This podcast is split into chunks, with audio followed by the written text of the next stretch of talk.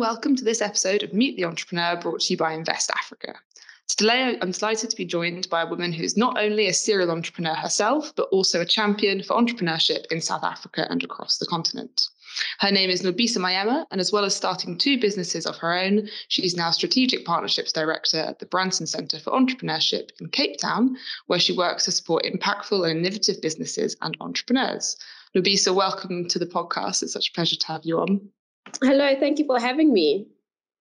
Um, so to jump to jump straight in then at the sort of at the beginning, um, as I mentioned before, before the work you're doing now, you you started two businesses yourself. So perhaps you can just give just a little bit of background about um, those businesses that you started, why you started them, uh, just your sort of your entrepreneurial journey, as it were. Sure. So I started my first business in my final year of university. Um, what was funny at the time is I convinced myself it was a way of not having a job was to start a business. Um, little did I know that I would probably straight from the get go work harder than I'd ever worked in my life and effectively create jobs for other people. Um, that business was a consultancy in corporate social responsibility. And now that I have the language, I realize that the purpose of that business was to actually get corporate South Africa to be engaged with young South Africans in a way that then it forms part of the nation building project, um, which maybe means I'm giving away my age a bit. So this was in the you know mid 2000s, um, and it was the second administration in South Africa's democracy, and so we were still talking about the nation building project. And a lot of young people were still not convinced that South Africa was for them, and so they were looking to you know moving abroad. And so by you know mobilizing resources from corporations, it was important for young people to be excited in terms of what it means to be South African and to contribute to the project. Um, that was a 10 and a half year journey. My second business was a consultancy aimed at connecting women entrepreneurs to each other, to opportunities, and to resources.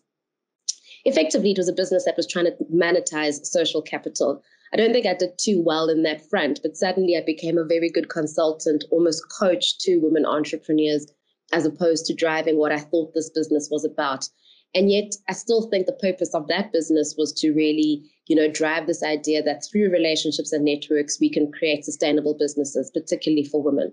And so from there, I'm now in the Branson Center of Entrepreneurship, and I'll kind of just stop right there because I'm sure you have different questions in terms of what that journey is about.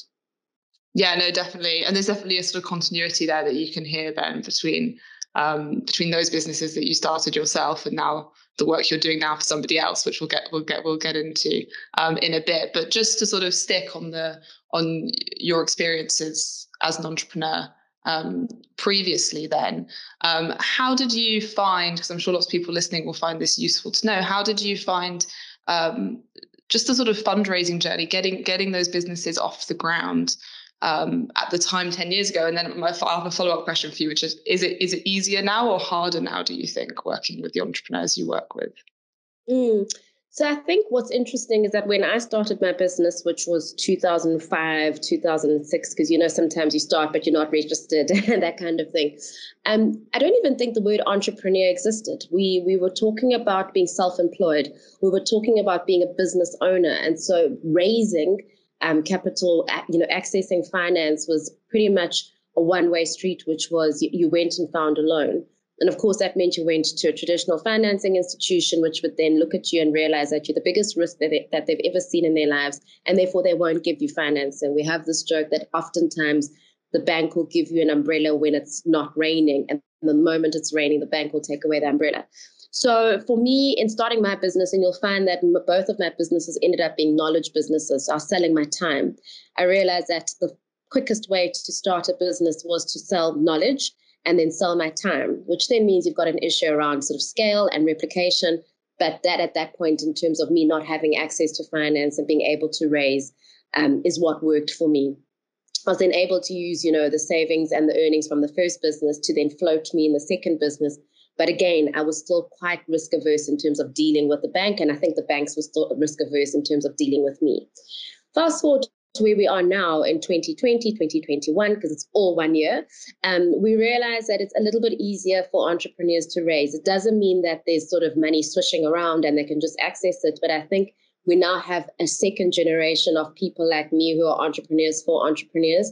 We've also seen, you know, different businesses prove themselves we still get stuck in our ways. And so I still think that um, certain people who have access to funding and resources still expect maybe a Silicon Valley model, um, you know, fa- raise, fail fast, and that kind of thing. Sitting in South Africa, sitting in emerging markets, I think it's imperative that we also think about impact. And so, what are entrepreneurs doing in terms of unlocking impact or driving innovation? And sometimes that requires patient capital as opposed to move fast, break, you know, rebound and that kind of thing. So um, I think raising capital is maybe not as complicated as it was a couple of years ago, but there still is some room to grow from actually the investor community. Um, and if you were sort of speaking to your to your younger self now with the sort of the, the benefit um, of experience and of trial and error, um, what is the sort of main piece of advice you would have given yourself to, to save yourself a bit of time along the way?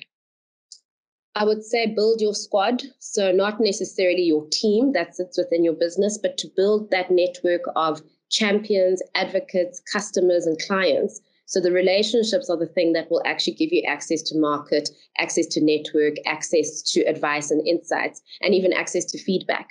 Um, it's not always about the money. The money will follow, but the relationships also actually sometimes build in credibility and also build in a sense of authenticity and integrity, which then is important then to those people who might be investing resources in you. It's not always about the financial resources. So don't worry about the money. Worry about the solidity of your plan. And um, and I think that sort of that touches on something that you often see with entrepreneurs um, is that you know the focus all goes into the beginning um, getting getting that first investment, getting something off the ground, getting your first uh, client, you know, um, and not much thought goes into then what happens afterwards or, or what you do maybe towards the end of, of, your involvement in, in a business. And I know you've spoken about this before, um, about the importance of having an exit strategy from your businesses. Um, so perhaps you can explain a little bit why why do you think that's actually that's important for entrepreneurs to think not just about uh, putting all that energy into getting something going, but also what they're going to do 10, 15, 20 years later? Well, I think it's important that entrepreneurs view themselves as people. So we like to sometimes separate entrepreneur from the person. And so, as any human being, you have certain bandwidth for certain tasks, and that's it. Um, you're also good at certain things, and that's it. And you're also um, enjoy certain things and that's it. And that's not necessarily something that you can sort of shoehorn into a different um, version of itself. And so once you start understanding that, and I think that takes us even back to purpose in terms of why did you start what you started? Why do you do what you do? And what excites you the most when you're doing what you're doing is to almost work out that journey map and understand that you're going to hit a point where that sweet spot of what you enjoy, what you're good at, and what people are willing to pay you to do may not apply to you in that moment. That doesn't mean the business itself is not successful. It just means you're no longer the right person for that business. And so it's working out how can you still engage with this thing that you created or founded in a different way and not get stuck. So that's almost quite a social sciencey way of describing what the exit strategy is because I think oftentimes when we start talking to entrepreneurs and we ask them what's your exit strategy it feels so final um, and so black and white that entrepreneurs kind of get paralyzed by that thought because it's almost like you're challenging them to abandon their creation. Whereas it's saying at which point does that sweet spot no longer satisfy you? And can you actually predict when that sweet spot can come so that the business itself can survive and you can go on to do the next thing so I always use the example of myself. I, it turns out I'm a starter. I love starting businesses. I love helping people start businesses. I love starting projects. I'm an instigator. I'm all those words. And so it means that whenever, whenever I'm involved, be it in a project or starting a business or even in my work right now, I am absolutely thrilled by the idea of pulling in resources and making something happen out of nothing. The moment it's time to maintain that or consolidate that, I actually start getting bored and therefore it's important for me to be able to hand that over to the next person and go find the next thing. No, you're right, and I think that's such a challenge for for a lot of entrepreneurs because um, because businesses that you start are so personal to to you, and you know at the beginning it's just you, um, and understanding where your where your strengths lie and where someone else is better placed to to take it on is a really really um, difficult thing to do.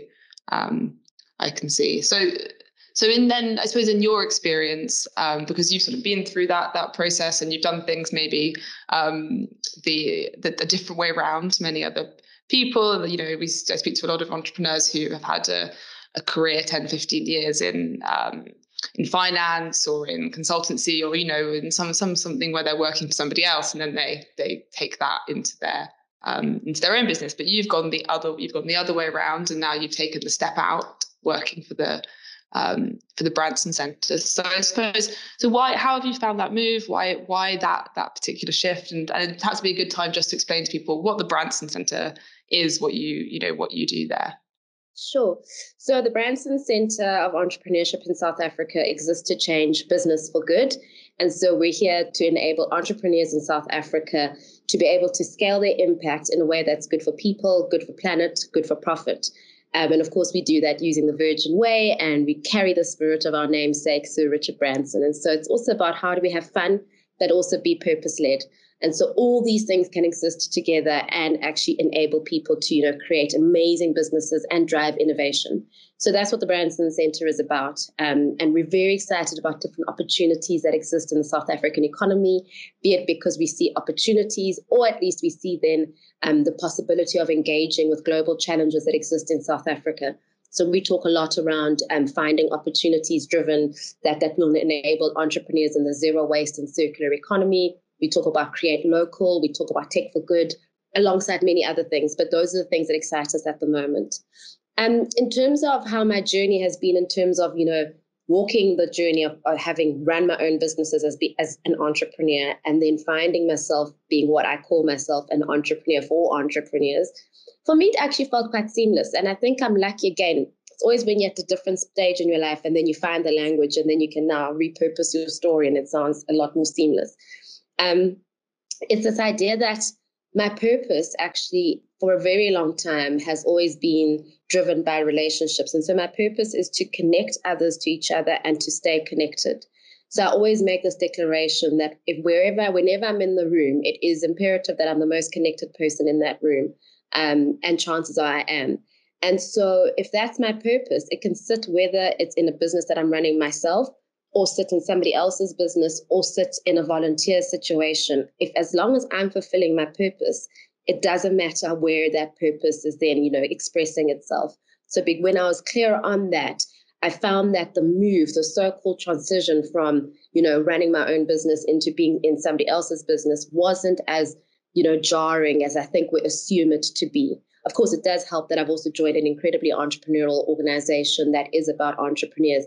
But it was actually this idea that it still helps me deliver on my personal purpose. And so where that sits, it doesn't matter actually. And so that's almost like a very diplomatic answer of saying that I don't feel a, a difference. I'm, I'm equally satisfied being an entrepreneur or an entrepreneur for entrepreneurs. Mm.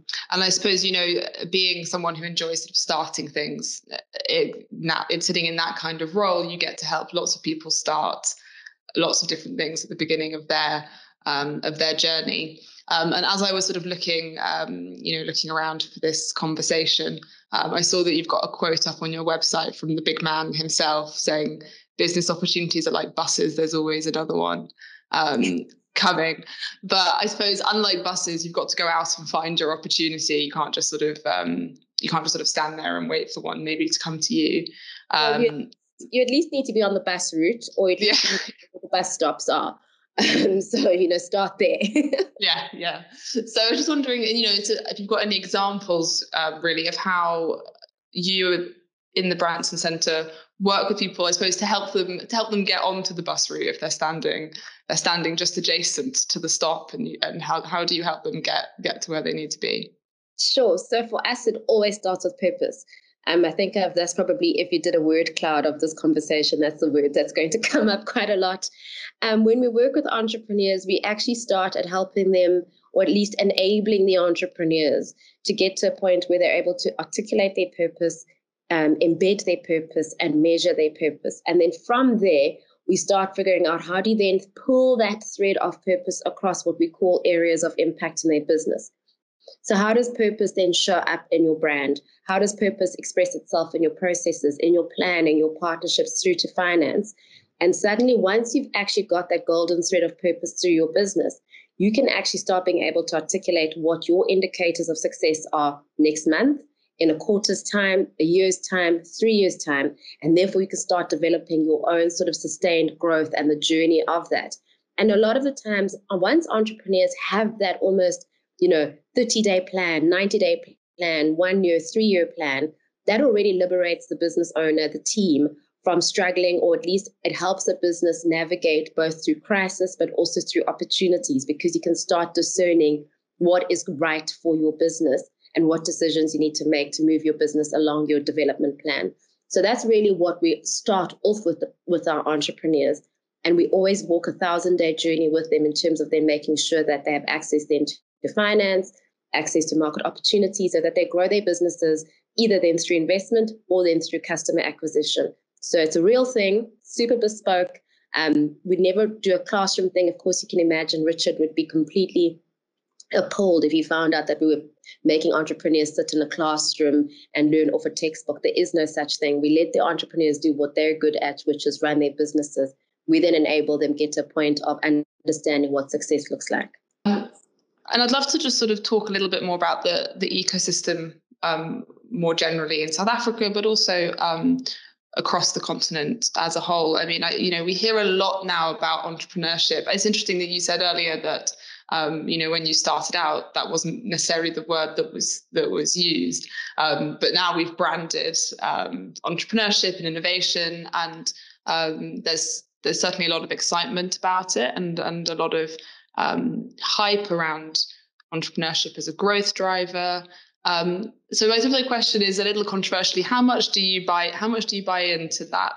um, to that hype? Is it are we seeing a real step change now um, in terms of the number of entrepreneurs and the sort of potential for them to take off, or have we just sort of started naming something that was that was always was always there? Yeah, I think we definitely run the risk of falling into what is trendy and then sometimes losing out on the substance. And so, um, you know, where I sit personally, but also where I sit in the Branson Center, our theory of change is we think it is um, starts being impactful when we're looking at businesses that can create decent and dignified livelihoods for a minimum of 100 people over a thousand days. That's when you start seeing impact being driven. That's when you start seeing some sort of needle moving in terms of the fiscus. Otherwise, up until then, we're talking a lot about survivalist, self sustaining, subsistence entrepreneurship which at that point is just this idea of I'm self employed and I've maybe got a team of five people who I can sustain on a minimum wage. Um, so I think when we're talking about entrepreneurship, we've got to then button onto that impact. And so understand what impact are we trying to drive through entrepreneurship. Otherwise, what we end up doing is we're seeding lots and lots of micro enterprises, which is good for at least maybe solving for food security, for example, so that people can at least buy food. But is that then some sort of economic transformation? I'm not sure. So I also sit maybe on a controversial stance, which is I think we do sometimes get a bit trendy and we kind of make entrepreneurship one the catch all when it comes to allowing for people to at least create livelihoods for themselves. And we also think it's then the be all and end all in terms of solving for all of our challenges. There still is a role to play for the corporate sector. There still is a role for our public state to play in terms of solving for certain challenges. So um, just waiting for the next big innovation to come out of an, an entrepreneur is also sometimes some of those players almost absconding from their responsibilities. Mm, yeah, and, and I think you, you definitely see it particularly around sort of tech and companies that are um, tech driven. And I think it's interesting that um, I'm sure both your companies use tech and you know as as a tool as we all do, but but not sort of tech based um, companies per se.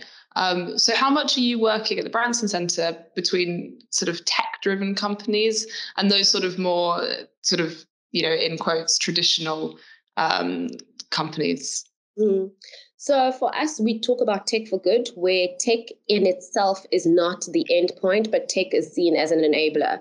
Um, and tech doesn't have to be big, heavy duty tech. It can be just the smallest innovation in a process that then allows either for the amplification of impact or the democratization of access to a solution, um, or then bringing inefficiencies to a business that allow for that business to then, you know, scale its impact out better. Um, so tech as an enabler, I think, is the thing that we're more interested in as opposed to it being the thing. Um, we're more interested in businesses that can create um, jobs, I guess, which is such a boring and prosaic word, but businesses that can create jobs for real life humans who can then spend in the economy, who can then, you know, grow the economy. And so when we talk about you know, local manufacturing, and we talk about the creative e- economy. Uh, we talk about, you know, zero waste and circular economy, where it's all about making, reusing, um, and creating, you know, things that you can touch, feel, see.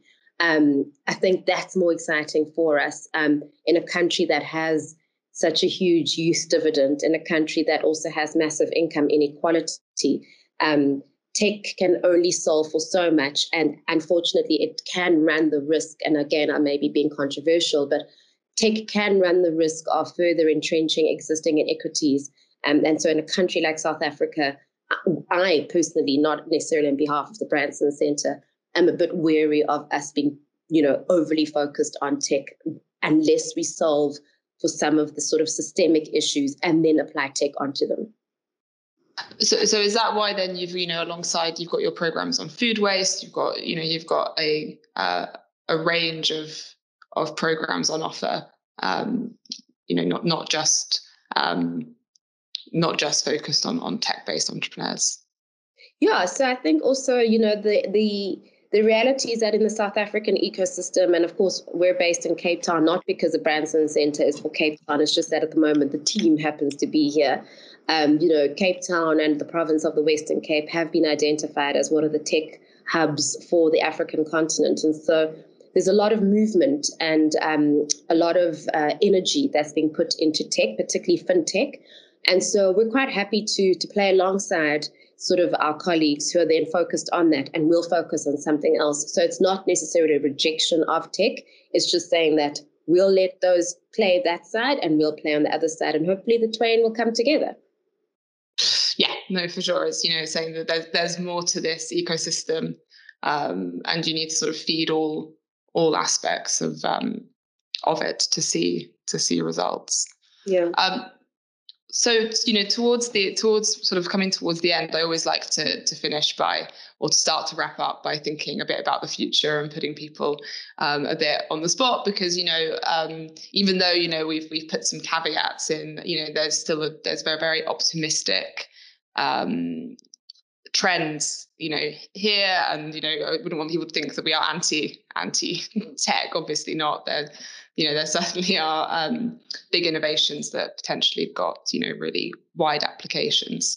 Um, so i'm curious in your in your work with the branson center perhaps or even outside um, given that you're you're interacting with lots of lots of different types of companies lots of different entrepreneurs um, what sort of t- what sort of sector or, or, trend is most exciting you at the moment? What sort of gives you um, energy when you're thinking about the sort of the future? So this is both personal, but also comes through the Branson Center. I'm particularly excited about the creative economy. I think um, some of it is almost a sociological and psychological sort of um, response to a time where we've been in retreat and life has almost felt a bit monochromatic, if not black and white. And so when we think about the creative economy, which is, you know, this outlets for expression and you know reforming and reimagination of identities. I think there's something quite special in terms of a philosophical point of view. I think in terms of africa and south africa it's about us reimagining how we tell our stories and how we show up in certain spaces and therefore how we manifest in terms of objects and things. And at the end of the day, most humans are quite attracted to beautiful objects and objects of desire, whether it's adornments of the body or then things that we can use to decorate our spaces or to look at, touch, and feel. So I'm excited about the creative economy. I also think, from a very practical point of view, there's an opportunity to upstream um, and upskill women who, up until now, tend to be the crafters when we talk about the creative economy. And yet, the people who actually own the capital, at least then derive the benefit from the creative economy, are not those women. So there's a huge sort of opportunity to figure out how we can, you know, turn that upside down. I think there's also an opportunity when we start talking about rural economies where not everything, you know, sits in sort of these big economic centers in our cities. And so creativity can come out from anywhere. We just need to go find it and enable it. So I think there's some real, real points of intersection in terms of what it means for creative industries. And so that that really excites me. And I think that's something that's universal. The fact that, you know, if you come to South Africa and you go through some of these old caves and you'll find ancient rock art, humans have tried to tell stories by expressing things through beautiful things in spaces. And so um, it will always be there. So it's not necessarily a trend, but I think it's something that can then be amplified as we go forward. And, and that excites me.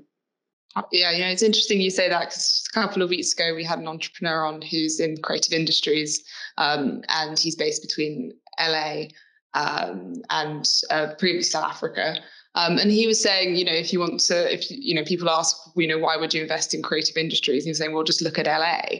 You know, look at, you know, what is the power of, of investing in your creative industries? You know, um, that's it. And sometimes it gets a bit lost, perhaps, between our ideas around um, development uh, in terms of infrastructure and big investment projects and that kind of thing. And then on the other end of the spectrum, uh, your sort of tech ecosystems, entrepreneurs, and then you know sometimes the creative industries can get a little bit lost um, between those two things. So it's it's interesting to hear interesting to hear you pick that one up. Um, well, fantastic. No, th- thanks so much, Louisa, for coming on and speaking and speaking to us today.